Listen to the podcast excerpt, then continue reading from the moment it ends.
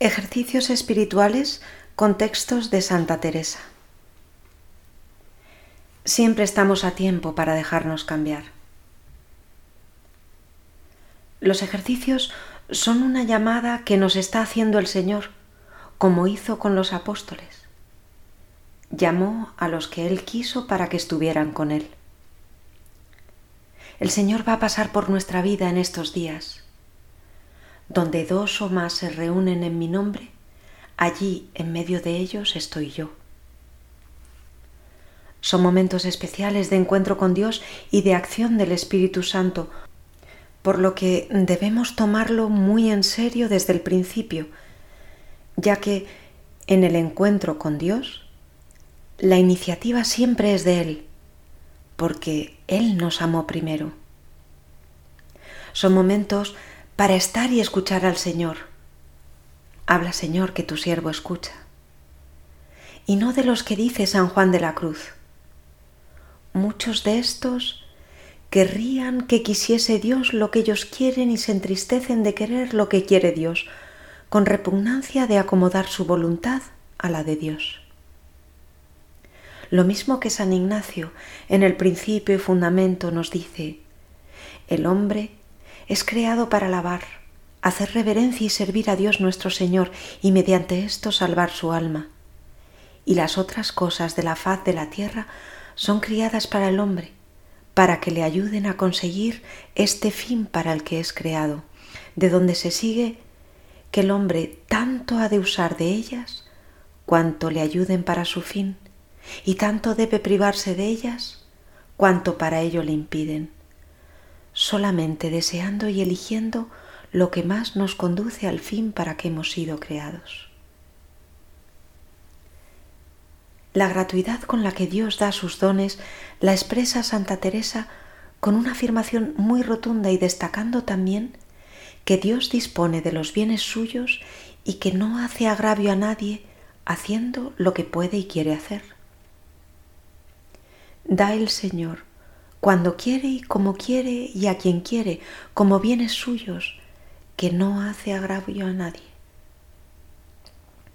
San Ignacio lo expresa con el tanto cuanto y la santa lo afirma también diciendo que el alma venturosa que ha alcanzado la unión con Dios se sitúa más allá de las preocupaciones que los demás tienen. El alma venturosa vivirá esta vida con descanso y en la otra también, porque ninguna cosa de los sucesos de la tierra le afligirá, ni enfermedad, ni pobreza, ni muertes, que ve bien esta alma, que él sabe mejor lo que hace que ella lo que desea. El Espíritu Santo tiene como misión principal preparar a los hombres y atraerlos hacia Dios, y nunca se cansa de santificar, de empujarnos a la conversión. Necesitamos que venga sobre nosotros en estos ejercicios y transforme nuestras almas y el mundo en que vivimos. Envía tu espíritu y renueva la faz de la tierra. Si es capaz de renovar la faz de la tierra, cuánto más nuestro pobre corazón, por muy endurecido que pueda estar por muchos años que podamos tener. Y disponerse a recibir al Espíritu Santo es sin duda porque queremos cambiar. Otro corazón, un espíritu nuevo, incluso habiendo perdido el tiempo como la Santa. Señor, confieso vuestro gran poder.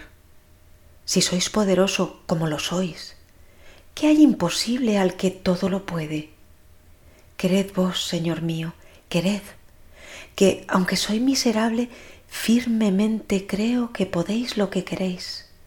Recuperad, Dios mío, el tiempo perdido con darme gracia en el presente y por venir, para que parezca delante de vos con vestiduras de bodas, pues si queréis, podéis. El secreto para recibir al Espíritu Santo la gracia que Dios nos tiene reservada en ejercicios está en las disposiciones que hemos visto, en prepararnos y también pedirlo. Si vosotros, aun siendo malos, sabéis dar cosas buenas a vuestros hijos, cuánto más el Padre del Cielo dará el Espíritu Santo a los que se lo pidan. En unión con la Virgen, como lo hicieron los apóstoles en el cenáculo, pidamos al Señor que nos envíe su Espíritu y con sus siete dones nos transforme como transformó a los apóstoles. Pidámosle al Señor que transforme nuestro corazón de piedra en corazón de carne. Queremos dar frutos para que Él sea glorificado, pero con qué facilidad nos cansamos, qué pronto nos desanimamos. La Santa nos previene de las dificultades.